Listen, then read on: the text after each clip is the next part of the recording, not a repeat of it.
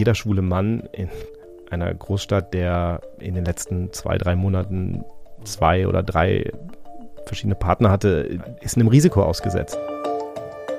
So we still strongly encourage you to continue making safer choices.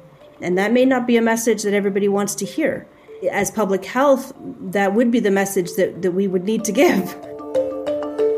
Man muss mit Public Health Messaging arbeiten. Da muss man auch jetzt mal über den Schatten springen. Ne? Also das ist ja leider jetzt bisher nicht sehr offensiv gemacht worden. Wir feiern seit 40 Jahren als den größten Erfolg der menschlichen Medizin historisch die Tatsache, dass wir es geschafft haben, eine Krankheit auszurotten, eine Krankheit bei Menschen. Und das sind die Pocken. Und jetzt lassen wir es zu, dass ein neues Pockenvirus sich wieder ausbreitet, von dem wir nicht wissen, wie es sich langfristig verhält.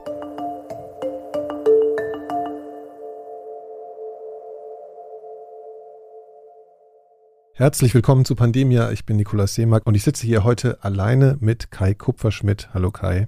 Hallo Niki, so ganz allein bist du ja dann nicht. Nee, aber Laura hat uns verlassen. So Sie ist auf Reisen und wir nehmen hier was auf. Erstens mal, weil wir uns so vermisst haben. Und zweitens, weil es einen Anlass gibt, nämlich einen internationalen Gesundheitsnotstand. Den erklären wir gleich nochmal ausführlicher. Wir wollten über die Affenpocken nochmal sprechen. Ja, genau. Ich wollte nochmal über Stimmt. die Affenpocken ja, okay. sprechen. Ich wollte es ein bisschen spannend machen. Ja. Okay, und außerdem sind drei nette junge Herren hier im Studio, deswegen sind wir ganz entspannt und halten Kameras auf uns drauf. Ein Filmteam dreht heute und äh, wir sind trotzdem natürlich voll, vollkommen entspannt. Okay, wir beginnen mit deinem letzten Samstag, Kai. Äh, das ist nämlich das Thema der Folge sozusagen. Was macht Kai Samstag? Genau, da war ja. ja. Christopher Street Day hier in Berlin. Es gab große Paraden und ein, naja, großes Fest, wenn man es so nennen kann, auf den Straßen. Du warst aber nicht dabei, sondern du saßt zu Hause vor dem Rechner und hast auf was gewartet? So ist es. Ich habe auf eine ähm, Pressekonferenz gewartet. Also tatsächlich waren die meisten meiner Freunde irgendwie auf der Straße unterwegs. Es war ja dann besseres Wetter, als angesagt war. Es war aber so, dass nun ausgerechnet an dem Tag die WHO, die Weltgesundheitsorganisation, sich äußern wollte zu den Affenpocken. Ich weiß nicht, inwiefern das sozusagen irgendwie an unseren Hörern bisher vorbeigegangen ist, aber es gab halt bereits im Juni ein erstes Treffen von einem sogenannten Notfallkomitee, was im Grunde genommen von Tedros, also vom Generaldirektor der WHO, einberufen wird, um zu entscheiden, okay, ist das jetzt äh, ein internationaler Gesundheitsnotstand? Also die WHO kann diesen internationalen Gesundheitsnotstand ausrufen. Mhm. Und damals im Juni bei dem ersten Treffen, das sind 14 Mitglieder letztlich, und da haben elf gestimmt Nein und drei meinten, man sollte den ausrufen und dann war halt die Empfehlung an Tedros, ihn nicht auszurufen. Deswegen das war aber schon ein spannender Moment. Wir haben transparenzhalber, müssen wir auch sagen, damals schon eine Folge aufgenommen, weil du so fest damit gerechnet hattest, Richtig. dass er ausgerufen wird. Richtig. Ich habe ähm, sehr daneben gelegen. Ich bin fest davon ausgegangen, dass, ähm, dass die WHO das ausruft. Ich habe mit äh, vielen Experten gesprochen vorher. Es gab einen Experten, Oyewale Tomori, ist ein Virologe aus Nigeria, der gesagt hat, er empfindet das nicht als nötig, einen internationalen Gesundheitsnotstand auszurufen. Alle anderen haben gesagt, unbedingt. Und es war mein Gefühl, dass man sozusagen, wenn man etwas gelernt hat aus Covid-19, dann vielleicht, dass man das sehr schnell machen muss. Auch da vielleicht nochmal ganz kurz zur Erinnerung. Bei Covid-19 war es nämlich so, die haben sich am 23. Januar 2020 dann auch getroffen in so einem Komitee und haben gesagt, hm, wir können uns nicht entscheiden, wir warten noch, ein, wir wollen noch ein bisschen mehr Daten haben. Dann haben sie sich eine Woche später wieder getroffen, am 30. Januar und dann hat Tedros die, den internationalen Gesundheitsnotstand ausgerufen. Das ist das letzte Mal, dass die WHO einen internationalen Gesundheitsnotstand ausgerufen hat. Genau, und die Täuschung ist ja immer, oder das, was man missversteht, ist, dass die da nicht eine Pandemie ausgerufen haben. Das genau. denkt man so als Amateur, so wie ich, äh, dass, dass das damals als Pandemie ausgerufen wurde, sondern das ist die Kategorie, die die WHO ausrufen kann. Das ist die höchste Alarmstufe letztlich. Also eine Pandemie, da gibt es keine offizielle, keinen Mechanismus, wie die WHO das ausruft, sondern was sie tun kann, laut internationalen Gesundheitsvorschriften, ist, ist diesen internationalen einen Gesundheitsnotfall auszurufen. Mhm. Genau. Und jetzt war es am Samstag halt so, also man kennt da natürlich viele der Menschen, die auch auf diesem Komitee sitzen und es beraten und so weiter. Und ich hatte vorher, die hatten sich am Donnerstag schon getroffen.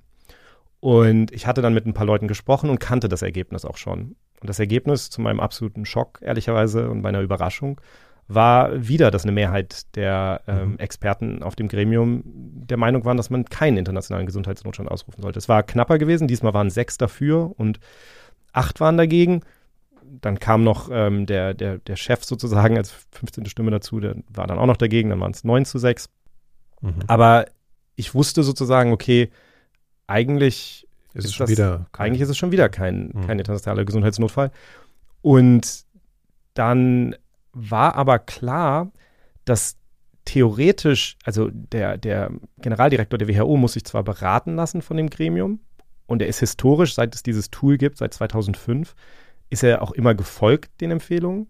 Wie oft ist das ungefähr vorgekommen bisher? Kann man das sagen? Das sollte ich eigentlich aus dem also so eine wissen, aber es waren jetzt, ich glaube, es waren jetzt sieben, also es waren zwei Ebola-Ausbrüche, es war der Polio-Ausbruch, der immer noch als feig läuft, es war Covid-19, Zika, H1N1 und SARS-CoV-2. SARS-CoV-2. Okay, aber ungefähr, ja, ja. Also, aber auf jeden Fall. Ähm, eine Hausnummer mal. Ja, und es gab halt diese Möglichkeit, dass der Generaldirektor sich jetzt entscheidet, es eben doch auszurufen. Das aber, liegt in seiner Kompetenz. Das liegt theoretisch in seiner Kompetenz, aber es wäre halt historisch sehr, sehr ungewöhnlich.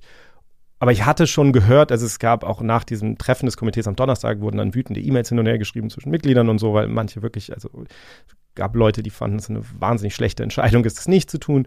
Und auch innerhalb der Weltgesundheitsorganisation hatte ich schon gehört, gab es Leute, die der Meinung waren, es ist jetzt wirklich dringend nötig. Das war sehr, sehr deutlich, ne? Also ja, hast du ja auch das, zwischendurch mal erzählt, genau. dass sich Leute sehr aufgeregt Ja, doch, das war wirklich deutlich. Und, und insofern war irgendwie, war klar, das könnte jetzt passieren. Und ich hatte dann mit ein paar anderen Experten gesprochen, die internationale Gesundheitsexperten sind, die sich mit diesen legalen, also mit dem, mit dem Rechten da auch auseinandersetzen, mit, mit den juristischen Feinheiten und so, und die alle gesagt haben, er kann das, aber das ist noch nie passiert. Das wäre halt irgendwie ein großer Moment. Und insofern saß ich dann zu Hause, die Pressekonferenz war für 3 Uhr angesetzt. Dann wartete ich, um 3.15 Uhr kam dann die Nachricht, okay, es wird 3.30 Uhr. Um 3.40 Uhr kam dann die Nachricht, es wird 4 und um 4 Uhr trat dann tatsächlich Tedros vor die Presse. WHO's assessment is that the risk of monkeypox is moderate globally and in all regions, except in the European region, where we assess the risk is high. So, in short, we have an outbreak that has spread around the world rapidly through new modes of transmission about which we understand too little and which meets the criteria in the international health regulations.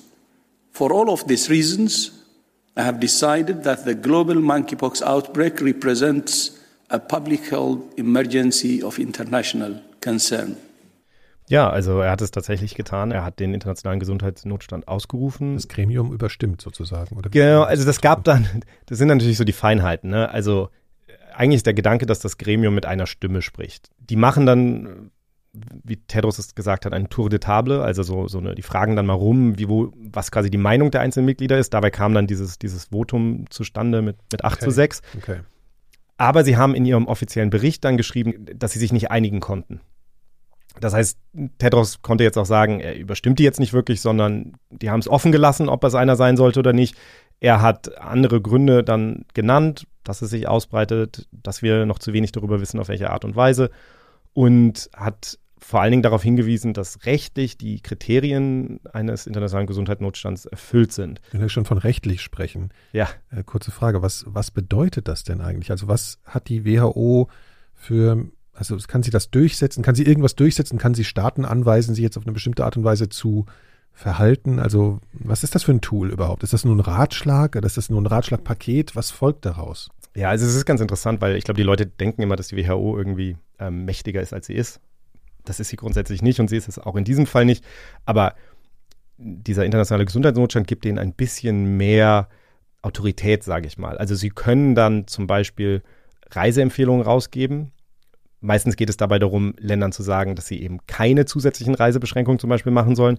Und dann müssen sich die Länder da eigentlich dran halten. Also das ist rechtlich bindend. Okay. In der Realität wissen wir, dass die Länder sich häufig nicht daran halten. Und dann kann die WHO auch nicht viel machen. Keine außer Sanktionierungsmöglichkeiten. Nicht wirklich, nein. Ja, okay. Das ist das, die mhm. große Diskussion, die es lange gibt mit diesen internationalen Gesundheitsvorschriften. Aber es, alle Experten, mit denen ich gesprochen habe, sagen halt, äh, die, die Hoffnung ist, dass es eben Aufmerksamkeit schafft. Also man hat es dann ja auch abends in der Tagesschau gehabt. Wollte ich gerade so. sagen. Also das war dann wirklich auf einmal eine andere Kategorie auf einmal ja. nochmal. Ja. ja, und natürlich ist es so, dass jetzt, das ist, das, erste Mal seit, seit Covid-19, dass es dieser Notstand ausgerufen wurde. Das heißt, es ist natürlich so, äh, also die, die Aufmerksamkeit dafür ist im Moment, glaube ich, vielleicht größer, mhm. als es auch sonst gewesen wäre. Auch wenn man, glaube ich, wahrscheinlich sagen muss, dass man das trotzdem nicht vergleichen kann, zwingend. Also dass die, das sind natürlich, ist dieselbe Kategorie, die ausgerufen wird, aber es sind sehr unterschiedliche Krankheiten. Es hat jetzt nicht genau. zur Folge, dass Monkeypox oder die Affenpocken jetzt eine Pandemie werden oder Genau, sowas. das ist total wichtig und wir haben ja, unsere treuen Hörer wissen, dass wir gerade drei Folgen über Polio abgeschlossen haben. Auch die Leute wissen das, aber die meisten Leute auf der Straße werden nicht wissen, dass es im Moment zum Beispiel auch immer noch einen internationalen Gesundheitsnotstand für Polio gibt. Also der wurde ausgerufen vor vielen Jahren, der läuft noch immer. Das heißt, es sind drei, die jetzt laufen, Ja. weil Covid-19 auch immer noch läuft. Also insofern, genau, das ist einfach eine Kategorie. Mhm. Ähm, es geht dabei um die internationale Koordinierung und so weiter. Es sagt jetzt erstmal nichts darüber aus, dass diese Krankheiten direkt vergleichbar sind. Ne? Mhm. Aber es zeigt eben, es ist ein Gefühl da, dass es etwas ist, was wir als Weltgemeinschaft, Staatengemeinschaft äh, bekämpfen müssen und das quasi mehr Aufmerksamkeit braucht. Mehr Aufmerksamkeit ist auch das Stichwort. Wir haben gemerkt, dass die Hörerschaft sehr aktiv geworden ist in den letzten Tagen und zwar dem Aufruf folgend, dass wir heute Fragen beantworten zu den Affenpocken. Äh, Beziehungsweise du willst die eigentlich beantworten. Ich, Das sind mehr, mehr die Fragen, als wir, glaube ich, beantworten vor. können. Ja. Ja, aber es gab relativ viel und da geht es ja erstmal so um ganz, also basische Fragen, sage ich mal. Ne? Also die Leute müssen jetzt irgendwie Ba basische Fragen im Gegensatz zu sauren sagen, Fragen. Ja, genau. Basale Fragen. Kann man da basale Fragen, basisch, ich weiß nicht, ist es also Grundlegend. basierende Fall, Ja. Grundkenntnisse oder so. Also, die, also was ständig kommt, ist irgendwie trotz allem noch, und das frage ich dich jetzt eigentlich auch aus eigenem Interesse, so, wie erkennt man sicher die Affenpocken? Wie, wie erkennt man sie sicher? Ja, genau. Also es ist halt schwierig. Das ist ja das Problem an der ganzen Sache. Also es kann halt, also ich habe jetzt auch aus persönlichem Umfeld ganz unterschiedliche Geschichten gehört. Menschen, die irgendwie eine kleine Hautveränderung hatten, Menschen, die wirklich richtig harte Läsionen im Gesicht und am ganzen Körper hatten. Das hat ein breites Spektrum und ähm, Ist das mit Juckreiz verbunden, diese Läsion? Ich frage mich das immer. ja, also Schmerzen, Schmerzen, vor allen Dingen. Ähm, und die Läsionen können eben auch sehr unterschiedlich aussehen. Also die, die Ärzte, mit denen ich gesprochen habe, haben halt auch gesagt, dass es sehr leicht zu verwechseln ist mit vielen anderen Erkrankungen. Ähm, das kann ein Ausschlag sein, Knötchen, Bläschen, Pusteln, richtige Wunden. Also das ist im Einzelfall schwer Mhm. zu erkennen. Mhm. Es ist in der Regel so, dass das vorher, bevor das überhaupt auftritt, diese Hautveränderung, ist es normalerweise so, dass viele Menschen vorher so ein sogenanntes Prodrom haben, also das ist Fieber, Kopfschmerzen, So grippale Gefühle. Genau, Muskelrückenschmerzen, geschwollene Lymphknoten. Also schon Infektionszeichen, Systeme. Genau. Habe aber auch schon mit Menschen gesprochen, die das, die sagen, dass sie das nicht bemerkt haben. Also äh, es ist sozusagen sehr, sehr breit gefächert und darum, ich meine, wenn man es sicher erkennen will, klar muss man, muss man testen. Mhm. Ähm, wir sind ja in Deutschland, was das angeht, eigentlich in einer ganz guten Situation, was das Testen angeht. Also es, die USA zum Beispiel haben es am Anfang wieder, ähnlich wie bei Covid-19, muss man sagen, ziemlich verrafft und haben lange Zeit es sehr, sehr schwer gemacht, Menschen sich testen zu lassen. Jetzt dürfen auch private Labore testen. Also das heißt, es ist jetzt ein bisschen mehr so, wie das die Ärzte auch gewohnt sind, dass sie so einen Test einfach beauftragen können. Ähm, und darum sehen wir im Moment jetzt auch diesen sehr, sehr rasanten Anstieg der Zahlen in den USA. Ich glaube, die USA sind jetzt kurz davor, Spanien als das Land mit den meisten Fällen zu überholen. Dabei Mhm. lagen die lange weiter hinten, aber das war allen, die sich ein bisschen damit beschäftigt haben, eigentlich klar, dass das auch ein Artefakt ist, weil da sehr wenig getestet wird. Und, und wie, wie, wie verfügbar sind denn die Tests jetzt hier? Also wir reden jetzt nicht von Selbsttests, sondern man muss zum Arzt gehen und äh, wenn der einen berechtigten Verdacht hat, dann wird er diesen Test wahrscheinlich auch vorschlagen. Genau. Natürlich würde man sich wünschen, also gerade bei solchen Krankheiten, die irgendwie, wo man Sorge hat, dass es mit Stigmatisierung zu tun hat und so, wäre natürlich super, so ein, so einen Heimtest zu haben oder so. Den haben wir halt bisher nicht. Es ist ganz klassisch über, über PCR wird das gemacht. Ähm, und ja, und das wird dann von den Ärzten veranlasst, aber das ist in Deutschland haben wir dafür eine ganz gute Infrastruktur, so wie wir das ja auch bei Covid-19 damals am Anfang erlebt haben, dass wir eigentlich beim Ja. Testen relativ gut waren. Du hast jetzt das Wort oder den Begriff Stigma gleich mal angesprochen. Äh, vielleicht sollte man das mal kurz erklären. Das ist nicht selbsterklärend, glaube ich, für jeden, der jetzt hier zuhört. Inwiefern du das als eine Problematik in dem speziellen Fall ansiehst. Nee, das ist auf mehreren Ebenen. Ne? Also ich meine, wir haben, das eine ist erstmal, dass natürlich jede, jede sexuell übertragbare Krankheit kommt natürlich sozusagen mit, mit, mit gewissen Problemen. Also es ist, also zum einen kann es schambehaftet sein für Menschen überhaupt eine, eine Krankheit zu haben, die beim Sex übertragen wird. Menschen, die zum Beispiel keinen Zugang haben zu, ähm, zu, zu Ärzten, die sich auf sexuell übertragbare Krankheiten spezialisieren oder so, vielleicht schämen die sich zu ihrem Hausarzt zu gehen mit sowas und all diese Dinge. Also da spielt schon auf diesem sehr basalen Level, um mit dir zu sprechen, ähm, spielt das dann schon eine Rolle. Ja. Aber, aber die, aber natürlich geht es viel weiter als das. Ne? Es geht dann natürlich dahin zu sagen, okay, also jetzt schon der Begriff Affenpocken ist ja problematisch und der Gedanke, dass das jetzt irgendwie, dass das halt et etwas ist, was durch Sex übertragen wird, kann Das natürlich auch, auch Hauterscheinungen sind sowieso auch schon mal irgendwie ein Schamding. Genau, es ist immer, also so das Gefühl, wenn die Leute einen so sehen und wenn es dann noch verbunden wird damit, wie es ja, also im Moment verbreitet es sich ja in den sexuellen Netzwerken von, von schwulen Menschen letztlich. Und das ist natürlich schon eine Diskussion, dass dann eben dieses sehr, sehr schnell so eine Stigmatisierung stattfindet im Sinne von, oh, wenn jemand die Affenpocken hat, dann heißt das, was weiß ich, er geht auf Sexpartys oder so. Nichts, nichts verkehrt darin, auf Sexpartys zu gehen, aber sozusagen diese für viele Menschen ist das natürlich etwas, was sie irgendwie aburteilen oder moralisch beurteilen, mal abgesehen davon, dass es unterschiedliche Gründe gibt, warum Menschen sich jetzt möglicherweise infizieren. Das heißt, man muss einfach diese Stigmatisierung, das muss man immer mitdenken, dass es eben sehr, sehr leicht passiert, ja. dass Menschen, die diese Diagnose bekommen, dann unter Umständen dafür stigmatisiert werden, ja. Und das unterschätzt man auch gerne mal, wenn man nicht Teil spezieller Gruppen ist oder äh, sozusagen betroffen ist. Ne? Also genau. man ist schnell dabei zu sagen, naja, ich würde einfach zum Arzt gehen und dann, wenn du es dann hast oder hast irgendwie so eine Situation, dann denkst du nochmal anders darüber nach. Ich glaube, das ist auch ein ziemlich. Ich, ich musste da gestern auch dran denken, wir haben ja eine ganze Folge damals, ich glaube, eine Sonderfolge gemacht, als wir die HIV-Serie gemacht haben. Da haben wir ein bisschen darüber geredet, über Stigmatisierung und was das bedeutet. Und es ist immer so eine Erinnerung, die ich habe, dass ich damals in Tansania war und, äh, und da mit, mit HIV-Menschen, das war bevor ich selber ähm, positiv getestet war dass ich da mit Menschen gesprochen habe und gefragt habe, so was ist das größte Problem und so, und die gesagt haben, das größte Problem ist das Stigma, also diese Angst davor, was ja dann auch Leute davon abhält, überhaupt sich testen zu lassen und so weiter. Und was wir im Moment sehen, glaube ich, ist so ein bisschen, dass manche Leute die falsche Lehre ziehen aus der, aus der AIDS-Pandemie auch, aus den Erfahrungen mit, mit HIV. Also wir haben gerade online eine riesige Diskussion gehabt die letzten Tage mit Leuten, die, wenn man dann sagt, okay, im Moment breitet sich dieses Virus vor allen Dingen unter Männern, die Sex mit Männern haben, aus. Ja. Dass Menschen dann sagen, das ist homophob oder das ist stigmatisierend. Aber die Wahrheit ist, was homophob ist, ist die Tatsache, dass das Gesundheitssystem zum Beispiel in den USA am Anfang diese Krankheit nicht mit voller Wucht bekämpft hat, möglicherweise weil sie eben unter, unter Männern, die Sex mit Männern haben, sich verbreitet. Also dass es so ist, das ist ja ein nachgewiesener Fakt. Insofern, genau, äh, genau. Das ist, das ist also wir, wenn man sich die Zahlen anguckt, die, die letzte Aufstellung der WHO vor ein paar Tagen war, dass 98 Prozent der Fälle, wo diese Information vorhanden ist, sind Männer, die Sex mit Männern haben. Das ist einfach sehr, sehr, sehr deutlich, was da passiert. Jetzt muss man immer so ein bisschen aufpassen. Also das sind jetzt die, wir reden jetzt über die Länder, wo es sich gerade ausbreitet, wo es die Affenpocken bisher nicht gab. Es gibt zusätzlich noch in Ländern, die schon seit vielen Jahrzehnten mit den Affenpocken immer kämpfen, in, in Zentralafrika zum ja. Beispiel. Da gibt es auch einen Ausbruch und der möglicherweise eine ganz andere ähm, Dynamik hat und sich sozusagen anders, in anderen Gruppen verbreitet. Genau, mhm. genau. Das wurde auch ziemlich viel gefragt übrigens, also okay. inwiefern das so sein konnte oder warum das da so anders ist und warum das auch so lange nicht von uns beachtet wurde mit der entsprechenden Notwendigkeit vielleicht, wenn man denkt, jetzt sind sie auf einmal hier.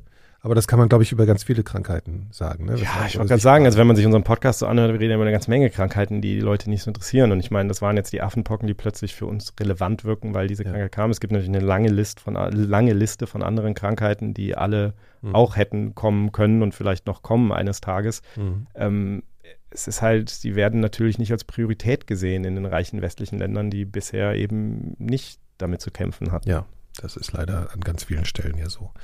Eine weitere Frage ist, ob sich das Virus eigentlich immer an der Stelle des Erstkontakts, also des Hautkontakts, wenn bei der Übertragung sich dann dort gleich manifestiert in Form von diesen Bläschen, die du oder wie, wie man das beschreiben soll, oder äh, ob das nur über Schleimhaut funktioniert, die Übertragung. Also ist das normale Hautkontakt auch schon ein Problem, potenziell?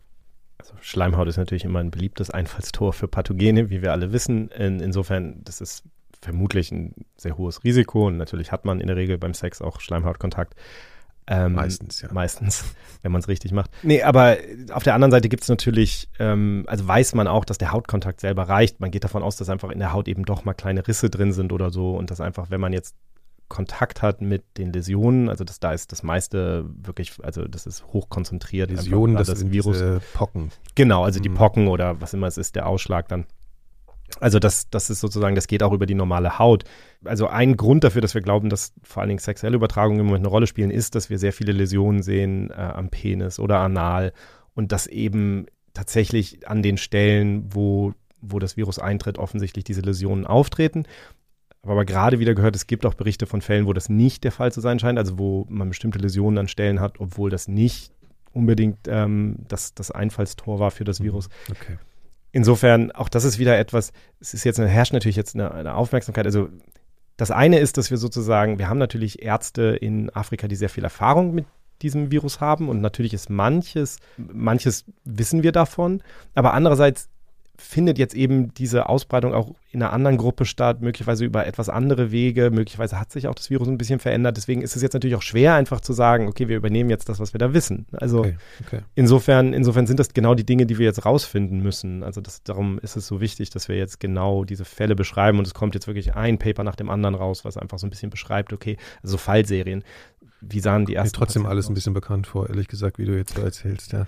Aber äh, trotzdem fragen die Leute natürlich jetzt sehr konkret nach, weil sie sich einfach äh, zumindest über den Stand der aktuellen Erkenntnisse irgendwie informieren wollen, zum Beispiel auch über indirekte Infektionen, zum Beispiel mit gemeinsam genutzten Handtüchern oder Dingen im Haushalt und so, Schmierinfektionen oder so. Ja, also auch das ist ein bekannter Übertragungsweg tatsächlich. Also die Empfehlung des RKI oder so für Leute, die sich isolieren müssen, weil sie Affenpocken haben, sind natürlich auch jetzt nicht Bettzeug zu teilen, nicht Handtücher zu teilen, okay. sogar Sachen wie den Nachttisch zu desinfizieren und so.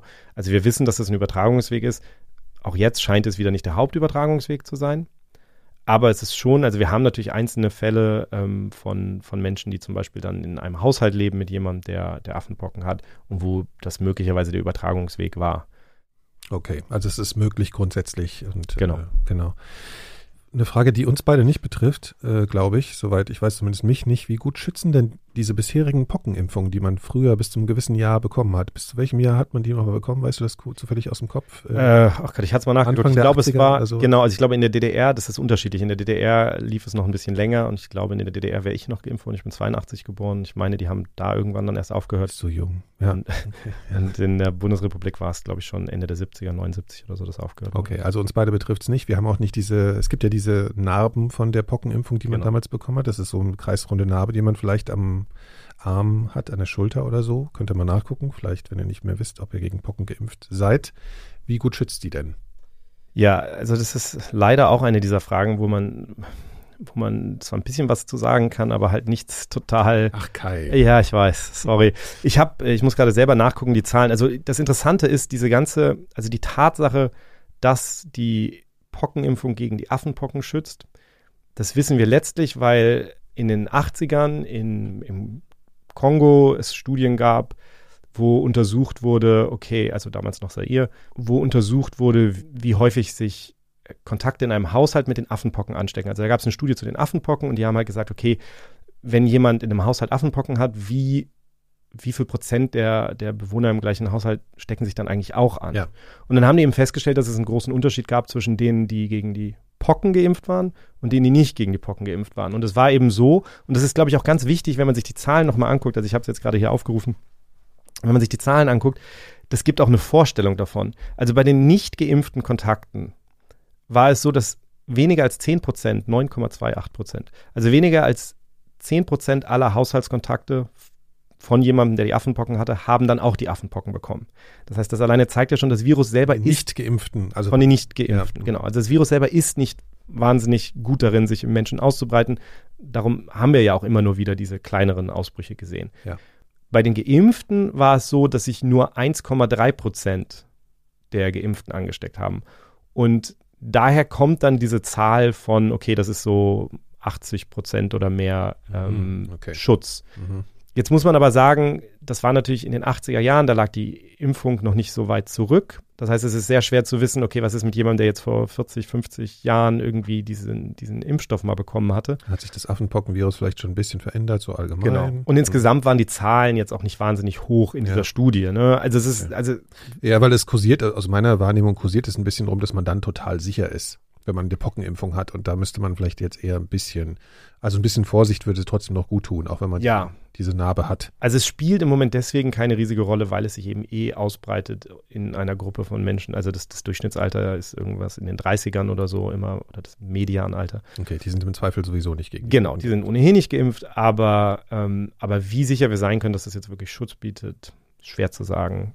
Das ist eine der vielen Fragen wieder. Das würde man gerne besser wissen, aber mhm. das war halt bisher keine, keine prioritäre Frage für uns. Ja, also was man durchhört auch bei den Fragen ist so die generelle Frage, soll ich mich impfen lassen? Das ist natürlich immer total individuell, da können wir jetzt keine allgemeine Antwort drauf geben, nehme ich mal an, Kai.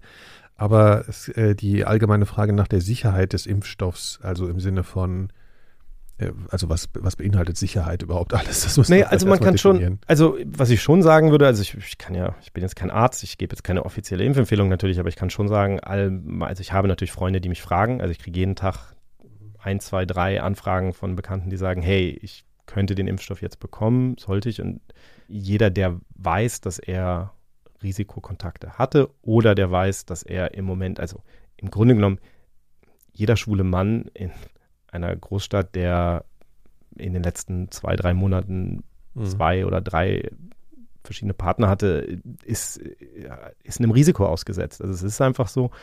Und insofern macht es schon Sinn. Es ist in Deutschland im Moment so, dass das hauptsächlich über die, also zum Beispiel in Berlin über die HIV-Schwerpunktpraxen läuft. Die laden dann quasi die Leute ein. Also die haben natürlich, die wissen so ein bisschen, okay, wer sind die Patienten, die das höchste Risiko haben, ja. die vielleicht am gefährdetsten sind und die laden die dann zuerst ein, weil der Impfstoff eben begrenzt ist was die Sicherheit angeht, das ist ganz interessant, weil wir haben da ja in den Pockenfolgen drüber gesprochen. Ähm, die ersten Pockenimpfstoffe waren äußerst unsicher. Man hat das in Kauf genommen, weil die Pocken eben eine so sch schlimme tödliche Erkrankung waren, dass man gesagt hat, okay, wir nehmen das in Kauf. Im Sinne, also da Sicherheit wirklich, dass der, dass der Impfstoff an sich bedrohlich sein konnte. Genau, also ja. dass er letztlich bei, gerade bei Menschen, die irgendwie ein schwaches Immunsystem hatten oder ein, wirklich eine Immunsuppression, ähm, dass das bei denen eben pockenähnliche Krankheiten auslösen konnte und auch zum Tod führen konnte. Es war selten, aber es war nicht so selten, dass es keine Rolle gespielt hätte. Und das war jetzt bei der Diskussion, nachdem man die Pocken ausgerottet hatte, hat man deswegen dann ja auch gesagt, okay, wir können dieses Risiko nicht mehr in Kauf nehmen, wenn wir sagen, dass auf der anderen Seite gar kein Risiko der Krankheit steht spielt dann natürlich eine riesige Rolle, weil nach 1980 wir im Grunde genommen in eine Phase kommen, also nach der, nach der Ausrottung, kommen wir natürlich in eine Phase, wo dann die Angst davor, dass die Pocken wiederkommen, möglicherweise gezielt als Bioterrorangriff oder, oder ja. im, ähm, in einem Krieg, dass man sozusagen irgendwie Pockenimpfstoff einlagern muss, um auf diese Eventualität äh, vorbereitet zu sein. Und dann mit der Zeit hat man natürlich schon versucht, okay, dann können wir auch versuchen, sicherere Impfstoffe zu entwickeln, weil eben das Problem war, okay, was, was ist mit Menschen mit einem geschwächten Immunsystem und so. Auch da war wieder der Gedanke, wenn wirklich die Pocken zurückkommen, dann ist das so eine schlimme Situation möglicherweise, dass man, dass man das selbst das in Kauf nehmen würde, aber ja. das ist gar nicht so klar. Also hat man die weiterentwickelt und, und der MVA-Impfstoff, also das, was wir jetzt in Deutschland, der Impfstoff, der vor ein paar Tagen von der EMA, also ähm, der European Medicines Agency, auch in Europa gegen die Affenpocken zugelassen wurde, ähm, der heißt ja Imvanex der ist eben eine deutlich sicherere Variante. Und zwar ist das grundsätzliche Problem, dass die alten Impfstoffe letztlich sich replizieren. Ja. Deswegen kriegst du auch diese Narbe, von der du vorhin gesprochen hast. Das nennt sich ein Take. Das heißt, es war sogar in gewisser Weise gewollt bei den Diskussionen über diese Impfung, weil man gesagt hat, dann sieht man, dass der Mensch geschützt ist, also dass es funktioniert hat. Aber das okay. kriegst du natürlich, weil das, weil das Pockenvirus sich ähm, vermehrt und ausbreitet. Ach, das ist im Prinzip eine Narbe einer kleinen Läsion. Letztlich. Und das kann natürlich dazu führen, dass bei Menschen mit einem geschwächten Immunsystem du dann eben ja. eine pockenähnliche Erkrankung kriegst. Ja. Der MVA-Impfstoff. Ist das ein Synonym für Lebendimpfstoff, kann man das so sagen? Oder ist das wieder was das anderes? Ist, nee, also im Grunde genommen ist das das, ja. ja also ich meine, okay. ist ja immer eine, sind ja, Leben. Lebenviren überhaupt und so, aber, aber im Grunde genommen ähm, ist das ein abgeschwächtes Virus. Und das MVA-Virus ist so weit abgeschwächt, dass es eben nicht mehr wirklich repliziert. Der Affenpockenimpfstoff. Genau, der ja eigentlich auch ein ja. Pockenimpfstoff ist, ja. den wir jetzt gegen die Affenpocken einsetzen. Okay, genau. Mhm. Aber der ist okay und der klassischer nicht. Pockenimpfstoff, ja. der so lange immer wieder in Zellkultur vermehrt und dann auf neue Zellen gebracht und weiter vermehrt wurde, bis er sich und zwar auf, auf äh, Zellen von Vögeln. Ähm, aber auf jeden Fall wurde der so lange immer wieder vermehrt, bis er sich in menschlichen Zellen oder in Säugetierzellen eben nicht mehr replizieren konnte. Und darum ist dieser Impfstoff eben sicherer, ist zugelassen auch für Menschen mit einer Immunsuppression und so weiter. Hm. Das ist der ganze Grund, warum im Grunde im Moment die ganze Diskussion darauf basiert. Denn wir haben Milliarden Impfstoffdosen von Pockenimpfstoff theoretisch eingelagert. Also Deutschland hat mindestens 100 Millionen Dosen, glaube ich, eingelagert. Mhm. Die USA haben hunderte Millionen Dosen eingelagert. In den USA ist es ACAM 2000 zum Beispiel. Das ist ein Impfstoff, der eben diese ganzen Probleme mit sich bringt, die die älteren ja, okay. Pockenimpfstoffe mit sich bringen, weshalb mhm. man dann gesagt hat, das ist in der jetzigen Situation nicht vielleicht nicht so gut. Ja. Es gibt jetzt eine interessante Diskussion, ob man sagt, weil der gute Impfstoff, sage ich jetzt einfach mal, weil der begrenzt ist, der sicherere Impfstoff. Was wäre, wenn man die erste Impfung damit macht und dann ist man vor den Nebenwirkungen der Zweitimpfung quasi geschützt ah, okay. und gibt die Zweitimpfung mit einem der alten Pockenimpfstoffe. Mhm. Das Weil ist dann eine die Diskussion, Wahrscheinlichkeit die auch noch geringer ist, dass das äh, negative Auswirkungen hat. Genau. Genau, das, so war das ursprünglich auch. Also als MVA wurde ja in Bayern entwickelt. Wir haben das in der anderen Folge mal kurz erklärt. Mhm. Ähm, das wurde in München letztlich entwickelt. Mhm. Und das wurde dann tatsächlich in Bayern eine Weile eingesetzt auf diese Art und Weise. Man gab, es gab eine Erstimpfung damit und dann gab es eine zweite Impfung mit einem klassischen Pockenimpfstoff. Okay. Wir können aber sagen, für den aktuellen Impfstoff, also MVA heißt, heißt der, ja. der ist sehr sicher. Das können wir auf jeden Fall Richtig, sorry, das, das nee, ist nee, immer nee, gefährlich, ist gut, wenn man das so, ver, so verschwurbelt, aber ja. der Impfstoff genau, das ist, ist Fazit unter deinem genau, Vortrag jetzt. Genau, genau okay. MVA, also ich hätte überhaupt keine Bedenken, also ich werde mich sicher auch irgendwann impfen lassen, mhm. da ich ja zur Risikogruppe gehöre. Mhm. Ähm, ich hätte da keine Bedenken. Okay.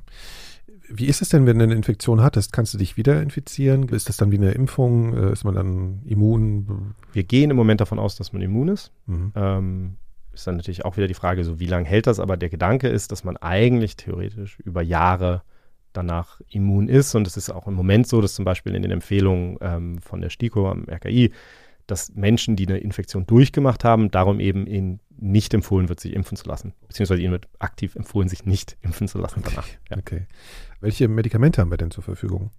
Also es gibt theoretisch ein Medikament, das äh, in den USA, glaube ich, Tipox heißt, das Ticovirimat. Äh, das ist, soweit wir wissen, ist jetzt ein bisschen wie mit MVA, das wird eben eingesetzt, aber es ist natürlich in der Realität gegen die Affenpocken bisher so gut wie gar nicht eingesetzt worden. Jetzt wird es eingesetzt. Das ist eine ganz wichtige Sache, ist, dass wir jetzt all die Menschen, die jetzt geimpft werden, all die Menschen, die, die diese, diese Medikamente bekommen, es ist eben wahnsinnig wichtig, dass man das jetzt begleitet und versucht, dann auch Daten zu generieren, ja. die uns dann zumindest in einem halben Jahr oder einem Jahr oder länger dann sagen, okay, es hat, es ist so oder so effektiv. Das ist etwas, wir haben das damals bei, bei Ebola äh, 2014 in Westafrika wahnsinnig lange diskutiert ähm, und sind eigentlich besser darin geworden, glaube ich, also so die Weltgemeinschaft jetzt, innerhalb dieser Ausbrüche, in so einem Ausbruch diese Studien zu machen. Ich muss aber ehrlich sagen, dass ich im Moment wieder das Gefühl habe, in dieser ganzen Situation mit dem begrenzten Impfstoff und wer kriegt jetzt überhaupt Zugang. Es ist wahnsinnig schwer, eine Studie zu machen. Es gab auch von Anfang an natürlich Pushback, was ich auch verstehen kann, auch von uns aus der Community, zu sagen, wir wollen jetzt aber keine placebo-kontrollierte Studie. Also wir wollen jetzt mhm. nicht, dass wir hier mhm. würfeln und sagen, die Hälfte kriegt den Impfstoff und die andere kriegt es nicht und wir sagen denen noch nicht mal, was sie bekommen ja. haben oder so. Also das ist, da, da, spielen dann alle möglichen Erwägungen natürlich eine Rolle. Wir versuchen, also soweit ich das weiß in Deutschland, das ist im Moment, äh, das, das, kann ich wann anders mal erklären, aber es ist aus einigen Gründen ein bisschen schwierig, die Situation im Moment. Aber es gibt im Moment die Bestrebung, in Deutschland zumindest die Daten zu sammeln von den Menschen, die geimpft sind und es sie zu vergleichen mit Menschen, die nicht geimpft sind. Und das liegt ein Stück weit daran, dass innerhalb zum Beispiel der Schwerpunktpraxen eben doch so wenig Impfstoff da ist und so viele Menschen, die ihn eigentlich bräuchten, dass da eigentlich doch eine Art Losverfahren gemacht wird. Und dass, wenn man dann sagt, okay, wir begleiten jetzt beide Gruppen so ein bisschen, dann kriegt man eben vielleicht schon Daten, die uns ein bisschen was sagen. Mhm. Das ist auch deswegen wichtig, weil wir im Moment ja etwas machen, was eigentlich auch nicht vorgesehen ist, nämlich wir geben den Leuten ihre erste Impfstoffdosis. Ja. Und dann wissen wir nicht, wann die ihre zweite Impfstoffdosis bekommen, weil so wenig Impfstoff da ist. Das RKI hat gesagt, also die STIKO wieder, hat gesagt, okay, wir sollen all den Impfstoff verimpfen in Erstimpfung. Und wenn dann Impfstoff verfügbar wird, dann kann die zweite Impfung halt nachgegeben werden. Also vom Hersteller ist eine zweite Impfung empfohlen. Genau, es sind eigentlich zwei Impfungen. Dann gibt es, es gibt ein paar Tierstudien, die suggerieren, dass die erste Impfung ganz guten Schutz vielleicht vermittelt, aber dann ist immer die Frage, okay, kann man das jetzt direkt auswerten oder so? Und das ist etwas, ich finde das für mich persönlich, ich habe Freunde gehabt, die mich das gefragt haben. Die haben den Impfstoff bekommen und die haben gesagt, okay, Kai, wie kann ich mich denn jetzt verhalten? Und das finde ich persönlich eine der, der wirklich schwersten Fragen. Wir wissen es einfach nicht. Ich habe gestern Abend noch kurz äh, Rosamund Lewis angerufen. Das ist, die ist für, für Affenpocken zuständig jetzt bei der Weltgesundheitsorganisation. Und ich habe ihr genau diese Frage gestellt, was man diesen Menschen eigentlich sagen sollte. Uh, we don't know the answer yet. So we still strongly encourage you to uh, continue making safer choices. And that may not be a message that everybody wants to hear. As public health, that would be the message that, that we would need to give. And then once again, that hence the importance of continuing to put in place studies as we go along or to, you know, to work with countries that are willing to put in place studies. Also wir wissen es nicht genau, aber sie sagt halt, wir sollten die Menschen sozusagen dazu anhalten, sich weiterhin äh, an diese Vorsichtsmaßnahmen zu halten. Also im Grunde um all das, was wir jetzt sagen, also vielleicht die Zahl der Sex. Ist ja nicht das, was man sich wünscht, ne? wenn man kriegt eine Spritze und denkt, so jetzt wäre ich ganz gerne sicher und würde eigentlich mir jetzt keine Gedanken mehr darüber machen. Ja, das natürlich. Ist ja der Wunsch immer bei einer Impfung. Aber ehrlich gesagt, bei SARS-CoV-2 ist ja auch nicht anders. Ne? Wir müssen, ich gehe immer noch mit der Maske in die Bäckerei. Äh, ja, gut, also, aber, es ist, also ja. es ist halt hier, eigentlich ist das ein Impfstoff, der dir im Idealfall vermutlich lebenslange Immunität ja. gibt. Das ist zumindest der Gedanke. Ähm, jetzt haben wir diese Impfstoffknappheit. Jetzt werden eben viele Menschen mit der ersten Impfstoffdosis geimpft. Das ist schwierig. Also ich, ich glaube. Aber anzunehmen ist doch schon, dass wahrscheinlich die Infektionsgefahr geringer ist und auch die Ausprägung der Krankheit wahrscheinlich. Wenn es dazu käme, dass man sich trotz einer ersten Impfung infizieren würde. Davon könnte man doch ausgehen, oder ist das nicht so? Ja, und man kann auch dazu sagen, die, also das RKI, die STIKO beruft sich auf Daten aus tierexperimentellen Studien, wo sie sagt, eigentlich sieht es so aus, dass die erste Impfstoffdose so eine Art Basisschutz gegenüber den Affenpocken erstmal gibt und dass die zweite Impfstoffdosis dann vor allem dazu da ist, diese Dauer zu verlängern. Und dass insofern jetzt für ein Jahr oder so es überhaupt kein Problem ist, nur mit der einen Impfstoffdosis. Ich habe mit anderen Forschern geredet, ich habe mir auch diese Studien angeguckt. Es ist ein bisschen schwierig, das einzuschätzen. Ja, die Wahrheit ist, wir wissen es nicht. Und äh, getriggert wahrscheinlich durch diese vielen Zeitungs- und Medienmeldungen, die es in letzter Zeit gab, kommen ziemlich viele Fragen auch in Bezug auf Kinder und auf Schwangerschaft. Also das sind halt einfach die Sachen, die jetzt aufkommen natürlich. Wie ist da so die Situation? Ja, also da muss man jetzt, glaube ich, sehr deutlich auch nochmal sagen, es gibt Fälle ähm, von Infektionen in Kindern. Äh, wir haben zum Beispiel gerade einen Bericht aus den Niederlanden gehabt, wo auch nicht ganz klar war, wo sich das Kind ähm, infiziert hat. Wird, diese Zahl geht rum von, ich glaube, 72 Kindern insgesamt, die sich infiziert haben, weltweit. Mhm. Jetzt muss man da sehr genau aufpassen, weil ähm, da werden alle Zahlen jetzt nämlich zusammengenommen, ähm, auch die aus den Ländern, wo das äh, schon, schon lange vorkommt, also aus den afrikanischen Ländern wo sozusagen die, die Übertragungswege möglicherweise etwas anders sind. Insofern, bisher ist es so, dass wir Einzelfälle haben von Infektionen bei Kindern und auch bei Frauen, dass aber das absolut die überwiegende Mehrzahl der Fälle bei Männern waren, und zwar bei Männern, die Sex mit Männern haben. Dann wird immer gesagt, also es gibt ja online eine riesen Diskussion dann noch ja. zu, und dann wird immer gesagt, ja, aber es wird ja auch nicht richtig geschaut bei Frauen und bei Kindern. Das UK HSA, also die sozusagen die also die UK Health Security Agency, hat da Zahlen zu rausgebracht. Und da war es jetzt so, also die haben sich die Positivrate angeguckt. Das muss ich vielleicht mal ganz kurz erklären, weil das mhm. wichtig ist, um, um, zu verstehen, wie sicher wir sein können, dass es ja. jetzt nicht einfach nur übersehen wird bei Frauen und Kindern. Also es gibt ja einige Frauen, die getestet werden dafür. Es gibt ein paar Kinder, wo der Verdacht besteht. Aber viel weniger als bei Männern. Jetzt würde man aber denken, wenn, wenn das jetzt ein Artefakt wäre, wo man sagt, okay, es wird einfach nur weniger getestet, bei den Frauen darum finden wir auch weniger, dann würde man erwarten, dass zumindest etwa die gleiche Prozentzahl der Tests bei Frauen dann tatsächlich Affenpocken sind oder sogar mehr, weil das sozusagen nur die Leute, ja, okay. die nur da, wo es wirklich aussieht wie Affenpocken, dann wirklich getestet wird. Mhm. In der Praxis ist es genau anders. Also ähm, die letzten Daten, die das UKHSA rausgegeben hatte, war, dass ähm, bei Männern die Positivrate der Tests äh, über 50 Prozent war. Also über die Hälfte der Männer, die getestet werden, haben dann tatsächlich auch Affenpocken. Mhm. Bei den Frauen waren das 2 Prozent und bei den Kindern waren es ein halbes Prozent. Also nur um das mal einzuordnen. Das heißt, es scheint nicht so zu sein, das ist jetzt ein Land und so weiter, aber mhm. es scheint nicht so zu sein, dass das irgendwie übersehen wird oder so, sondern im Moment, ja. in, zu diesem Zeitpunkt ist es so, dass dieses Virus sich über die sexuellen Netzwerke von Männern, die, die Sex mit Männern haben, ausbreitet. Ich glaube, wir müssen jetzt eine Sache mal erklären. Wenn man jetzt so einfach darüber nachdenkt oder wenn ich jetzt, ne, ich, die erste Frage, ja. die mir aufkommt, ist, Warum sollten denn Männer und besonders Männer, die mehr Sex mit Männern haben, gefährdeter sein? Genau, ähm, genau. Die Frage habe ich natürlich auch viel bekommen und ja. da schwebt dann auch immer ganz schnell so der Vorwurf der Homophobie oder so mit. Nochmal, es geht dabei nicht irgendwie um, um Moralisierung oder Stigmatisierung, sondern es ist schlicht und einfach so, dass die sexuellen Netzwerke, die wir sehen bei, bei heterosexuellen Menschen und bei Männern, die Sex mit Männern haben, ähm, dass die sich unterscheiden. Und bei Männern, die Sex mit Männern haben, gibt es so eine, so eine Core Group, also das ist das, was ähm, die Statistiker Long-Tailed Distribution nennen. Das heißt, es gibt viele Menschen, die nur mit einem Partner Sex haben oder vielleicht auch mit keinem oder mit zweien. Mhm. Und dann gibt es wenige Leute, die mit sehr vielen Partnern Sex haben. Und diese, diese Verteilung sozusagen, die spielt die entscheidende Rolle dafür, wie viele Menschen in einer Gruppe Sex mit vielen Menschen haben. Also letztlich ist es so, also worum es mir geht, ist, der Mittelwert ist eben nicht entscheidend. Also man hat das in den 80ern festgestellt, als man sich ähm, mit Chlamydien und anderen Infektionskrankheiten, äh, sexuell übertragbaren Krankheiten auseinandergesetzt hat.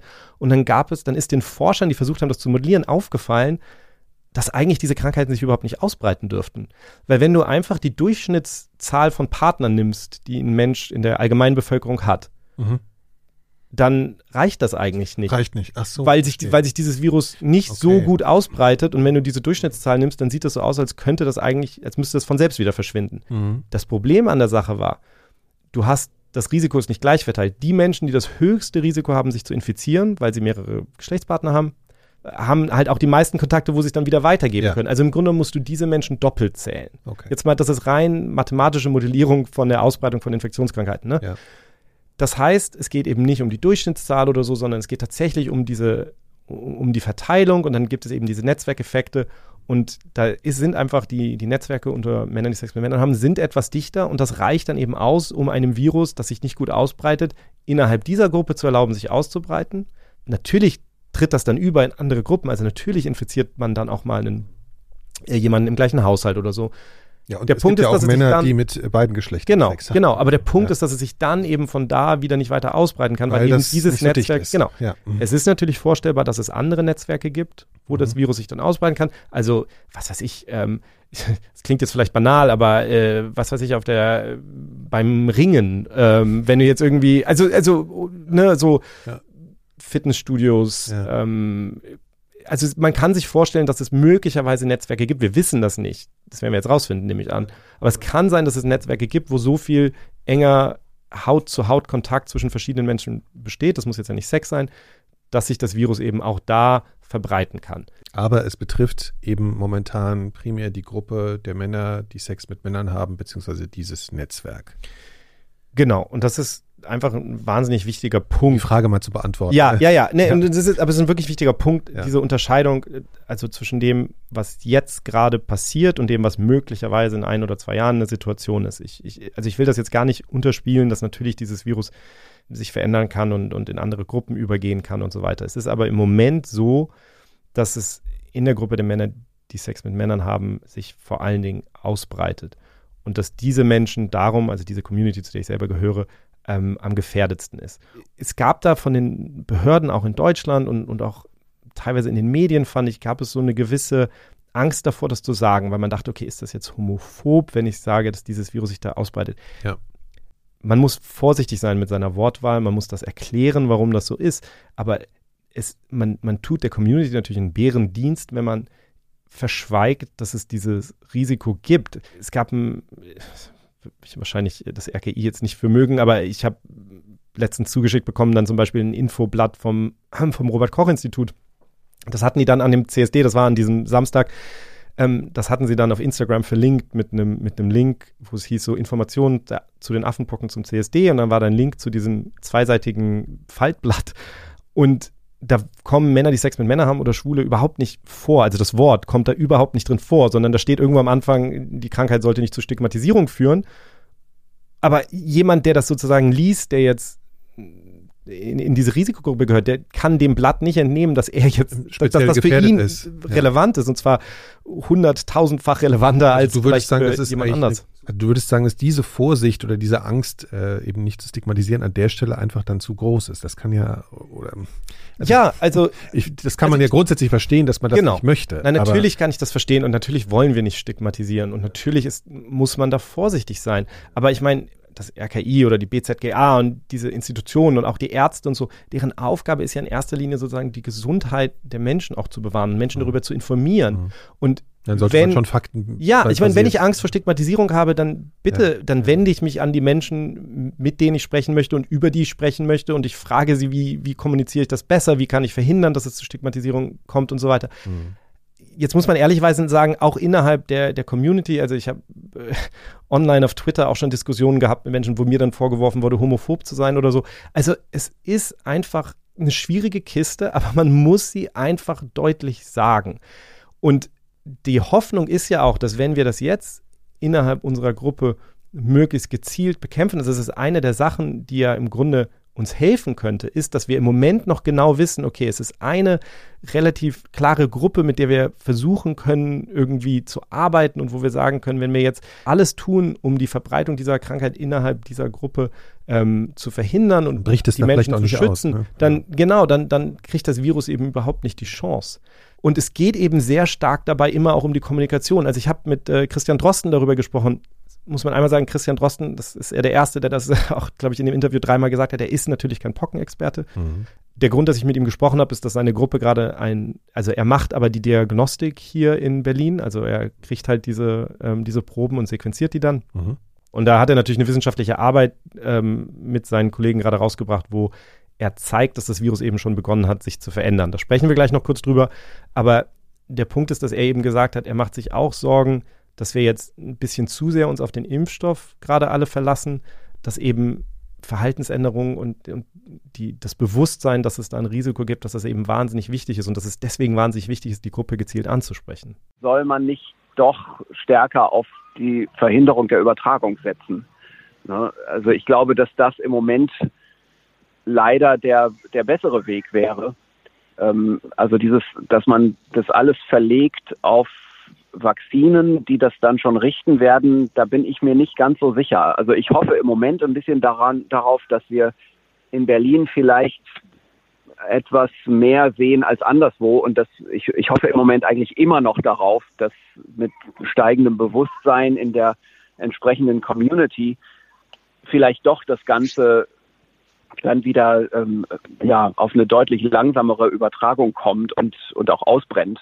Okay, also er sagt das, was du ja auch schon gesagt hast, man soll darauf achten, dass sich das natürlich innerhalb dieser Community nicht verbreitet. Das ist ja auch irgendwie, irgendwie ist es ja sowieso logisch, aber auch mit dem, vor dem Hintergrund, dass es eben dann auch nicht aus dieser Gruppe noch hinauswandert und sich noch viel weiter verbreitet und so weiter. Das bedeutet ja, dass jetzt die Einschätzung der Fachleute ist, dass dann entsprechend auch kommuniziert werden sollte, öffentlich, auch von Seiten der Gesundheitspolitik. Wie würdest du denn die Situation da zurzeit einschätzen? Also, ich habe ja vorhin schon gesagt, ich habe das Gefühl, dass wir da im Moment nicht besonders äh, gut agieren. Äh, ich habe das im Übrigen Christian Drosten auch gefragt, weil mich das interessiert hat. Und der hat, würde ich jetzt mal sagen, aus dem, was er gesagt hat, ungefähr den gleichen Eindruck. Man muss sicherlich irgendwie mit Public Health Messaging arbeiten. Äh, und da muss man auch jetzt mal mal über den Schatten springen. Ne? Also das ist ja leider jetzt bis, bisher nicht sehr offensiv gemacht worden. Zwei Fragen. Public Health müssen wir vielleicht noch in zwei Sätzen nochmal kurz einordnen und dann, und was heißt über den Schatten springen? Also was ist das Problem? Naja, also was ist das Problem? Das frage ich mich manchmal allerdings auch. Aber ähm, also Public Health Messaging heißt einfach, also das ist jetzt sozusagen die Kommunikation, wirklich eine gezielte Kommunikation in die gefährdeten Gruppen darüber, wie sie sich schützen können und so ja. weiter. Und was er hier sagt, ist eben auch, dass er auch den Eindruck hat, dass eben bisher, äh, dass das nicht offensiv genug gemacht wurde. Und natürlich, das spielt, also wie gesagt, ich glaube, da spielt die Angst davor, dass einem dann Homophobie vorgeworfen wird oder so eine Rolle. Ich glaube auch, dass es manchen Menschen, also wir sind in Deutschland, glaube ich, nicht besonders gut darin bisher gewesen, über sexuell übertragbare Krankheiten zu sprechen oder über Sex allgemein oder über schwulen Sex, über Sexpartys, über Sextoys. Ich meine, diese Dinge, wenn ich den Menschen wirklich vernünftige Informationen geben möchte, die in ihrer Lebensrealität sozusagen eine Rolle spielen, dann muss ich ihnen eben sagen, so, teilt eben keine Sexspielzeuge. Versucht, wenn ihr könnt, eben, also wenn ihr, wenn ihr solche Illusionen habt, versucht natürlich ähm, keinen Sex zu haben. Ihr könnt Camsex haben oder ihr könnt, also Cam, Camsex, jetzt nicht. Das ist vielleicht alles sehr weit weg ja. von der Realität der entsprechenden Politiker, man weiß es nicht so genau, lässt sich nur vermuten. Nein, und ich finde das auch okay, das ist auch, okay, das ist auch, also nochmal, nur ganz kurz, weil jetzt Camsex, mir fällt auf, es klingt so ein bisschen, als würde ich meinen, also es gibt Camsex, C-H-E-M, das ist Sex mit Drogen, aber es geht um Camsex, also vor einer Kamera sozusagen, also um den Haut-zu-Haut-Kontakt zu vermeiden, meine ja, ich jetzt nur. Ja. Also Web, es gab. Webcam. Genau, Webcam. Also ganz konkret gab es eben in den USA vom CDC zum Beispiel, da haben wir schon mal drüber gesprochen, eine, ein Informationsblatt, das das sehr sehr explizit durchdekliniert hat. Ich finde das auch okay, dass das jetzt nicht die Lebensrealität unserer Politiker ist. Das ist überhaupt kein Problem. Mein Punkt ist, dass wenn wir über Public Health reden, über öffentliche Gesundheit, natürlich muss es da die Ressourcen geben, Menschen zu haben, die sich damit beschäftigen. Also das ist ja. jetzt kein neues Problem, dass wir sexuell übertragbare Krankheiten haben und auch, dass wir manche sexuell übertragbare Krankheiten haben, die sich in der Gruppe der MSM stärker ausbreiten. Auch das haben wir schon gesehen im Einzelnen. Also das da muss es dann eben auch eine Möglichkeit geben, ähm, eine Ex Expertise für geben, auf die man dann zurückgreifen kann. Mhm, mhm. ähm, und ich habe natürlich Christian Drosten auch gefragt, warum er glaubt, dass das bisher nicht gemacht wurde, also dass es nicht so stark kommuniziert wurde. Und er, irgendwie verständlich natürlich auch mit seinen eigenen Erfahrungen wahrscheinlich, er, er sagt halt, dass er glaubt, dass die Menschen, ähm, dass viele der, der, der Menschen, von denen dieses Messaging kommen müsste, eben von Covid-19 ein bisschen traumatisiert sind. Problem ist, glaube ich, einfach, dass die alle jetzt so geschädigt sind oder, oder traumatisiert sind durch diese ganze Politisierung von Covid, dass, dass diese Public Health äh, Funktionsträger, sagen wir mal, ob es Institute oder Personen sind, ähm, dass die einfach jetzt so verängstigt sind äh, gegenüber einer politischen und, und auch medialen Exposition, dass, dass jetzt schon die, die ersten kleinen Gegenreaktionen, die natürlich aus der Community kamen am Anfang, dass das praktisch schon die Tür zugemacht hat. Ne? Also das ist so ein bisschen mein Eindruck, wenn ich auch mit, mit so Personen spreche, die, in, die eigentlich diese Funktionen haben. Ähm, äh, inklusive auch Politikern, ne, muss man ja sagen, ähm, dass man da einfach gar nicht sprechen will. Und das ist natürlich jetzt in diesem Fall noch schwieriger als, als bei Covid und, und noch fataler, weil man eben schon eine eindeutige Target-Population hat, die zum allergrößten Teil ja auch wirklich, sagen wir mal, gebildet ist und offen für die Informationen. Ja, also wie er sagt, es, theoretisch wäre es jetzt natürlich, also, also, es gäbe diesen Zugang, man wüsste, wen man ansprechen muss, die sind auch offen dafür, das ist auch absolut das, was ich aus der Community bestätigen kann. Also die, wir wollen ja uns schützen und auch unsere Gegenüber schützen und also da, da wird aus meiner Sicht ähm, ein Fehler gemacht. Jetzt muss man aber. aber würdest du sagen, dass es nicht auch damit zu tun haben kann, dass eben auf Situationen aus dieser Gruppe einfach auch nicht so viel Rücksicht genommen wird oder dass sich dem die Politik nicht so zuwendet. Ja, und das ist natürlich die echte Homophobie an der ganzen Sache. Ne? Die Homophobie ist nicht den Menschen die Informationen zu geben, dass sie besonders gefährdet sind und ihnen äh, Tipps und Möglichkeiten an die Hand zu geben, sich zu schützen. Die Homophobie ist, sich im Grunde genommen so wenig darum zu kümmern und das auf seiner irgendwie intern auf seiner Prioritätenliste irgendwie so weit unten zu haben, weil man vielleicht ohne das wirklich zu wissen, das ist, das ist natürlich, ist es ähnlich wie mit ähm, systemischen Rassismus, dass, dass das einfach irgendwie nicht als Priorität wahrgenommen wird. Ja. Und da, das ist sozusagen das, womit wir hier, glaube ich, zu kämpfen haben. Aber natürlich hat Christian Drosten auch recht, dass wir auch einfach mit den Folgen von Covid-19 immer noch zu kämpfen haben. Und das ist das, was mich so wahnsinnig deprimiert, glaube ich, an der jetzigen Situation ist. Wir haben nicht nur nicht gelernt aus Covid-19 manches, dann das wäre das schlechter, anders gelaufen. Genau, sondern es wird schlechter. Es ist das, was er sagt, die Menschen sind erschöpft. Das muss man jetzt auch irgendwie mal menschlich äh, nachvollziehen können, dass manche der Menschen, die jetzt zweieinhalb Jahre da irgendwie an vorderster Front gestanden haben, in diesem Informationskrieg, muss man ja fast sagen, ja. Ähm, dass die natürlich erschöpft sind. Auf der anderen Seite ist, ich habe das, ich weiß, wir haben da ganz am Anfang schon drüber geredet. Ich habe ja immer gesagt, in einer Krise, in einer Gesundheitskrise ist Vertrauen sozusagen ein Reservoir, aus dem man zapft. Das kannst du nicht aufbauen in der Krise, sondern du nutzt es in der Krise. Ja. Wir haben, das Vertrauen ist so, so ausgetrocknet, dieses Reservoir, würde ich sagen, in Covid-19. Und daher kommt eben jetzt auch die Situation, dass du diese ganzen Leute online hast, die sagen, ich glaube nichts, was die WHO sagt, ich, ich bin mir sicher, die lügen und ich muss meine Kinder jetzt schützen oder ne, es ist in der Luft und wir werden es alle kriegen. Mhm. Also, also diese Sachen, das, das hängt natürlich auch ein bisschen mit, mit Covid-19 zusammen. Das heißt, wir haben echt eine schwierige Situation auf vielen Ebenen und es ist also das Deprimierende daran ist, dass es in gewisser Weise im Moment die MSM-Community austrägt. Also sie sind die Leidtragenden dabei. Und deswegen finde ich es so wahnsinnig fatal, wenn dann gesagt wird, das ist jetzt homophob, wenn man, wenn man versucht, darauf aufmerksam zu machen. Auf einen Fakt. Auf einen Fakt und, und ja, und, und Menschen zu helfen, sich zu mhm. schützen. Ne? Ja. Ähm, die eine Sache, die ich noch sagen würde, ich weiß gar nicht, haben wir noch Fragen? Oder? Ja, also äh, es, gab, es gibt noch eine, die vielleicht damit schon irgendwie zusammenhängt. Und zwar kam so die Frage auf, was es bedeuten würde, wenn sich das Virus hier etabliert, also endemisch wird, nicht mehr weggeht, eben in andere Gruppen übertritt. Das ist natürlich wieder eine Frage, die man, die man nicht genau beantworten kann. Ne? Also wir wissen es nicht, ist natürlich wieder die Prognosen sind immer schwierig, wenn sie die Zukunft betreffen genau, und so. Ne? Genau. Mhm.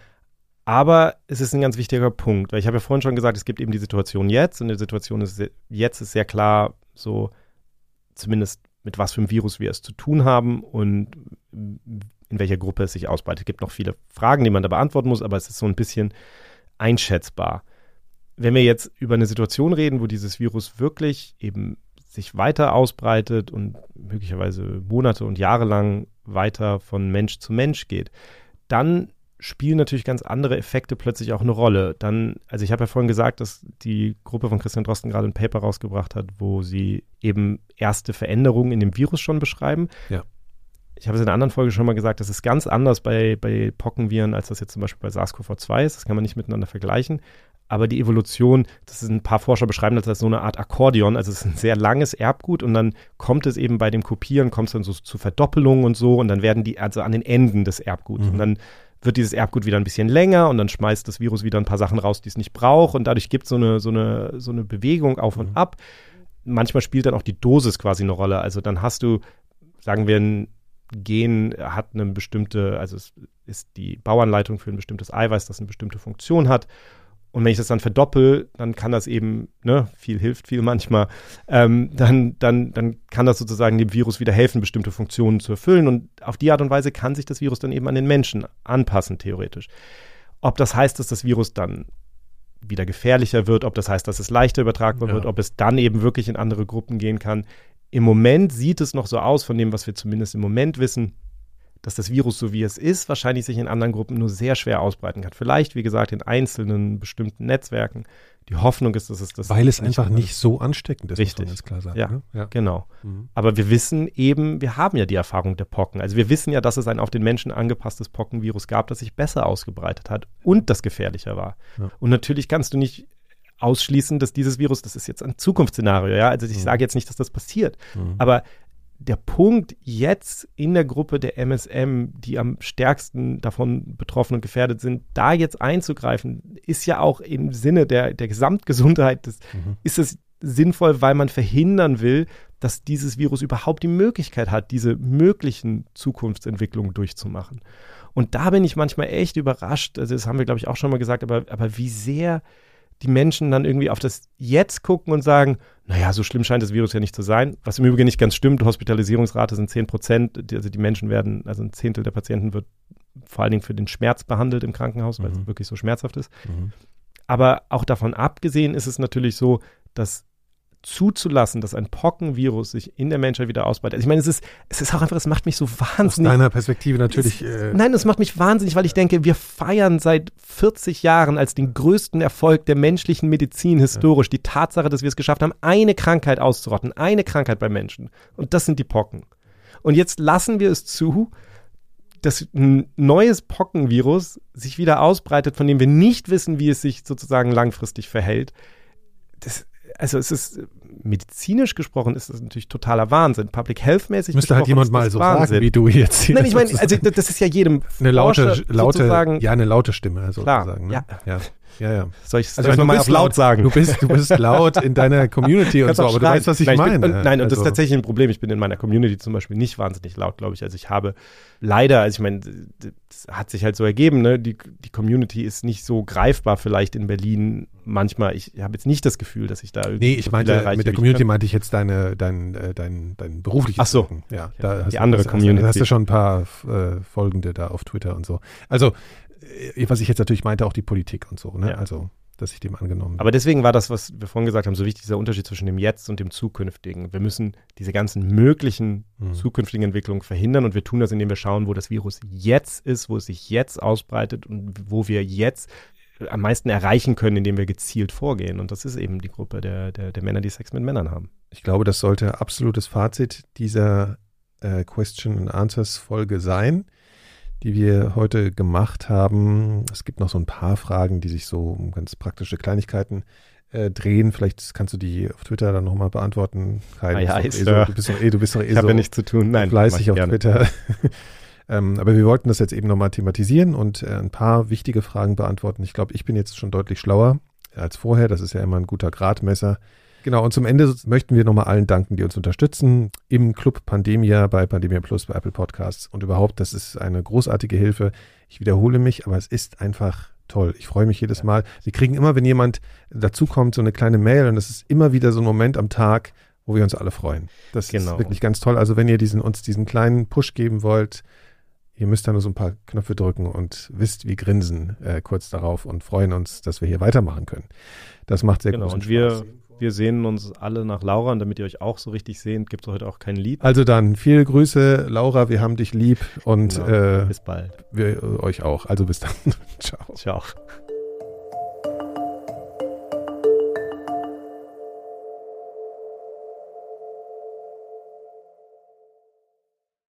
Eine Produktion von 4000 Hertz.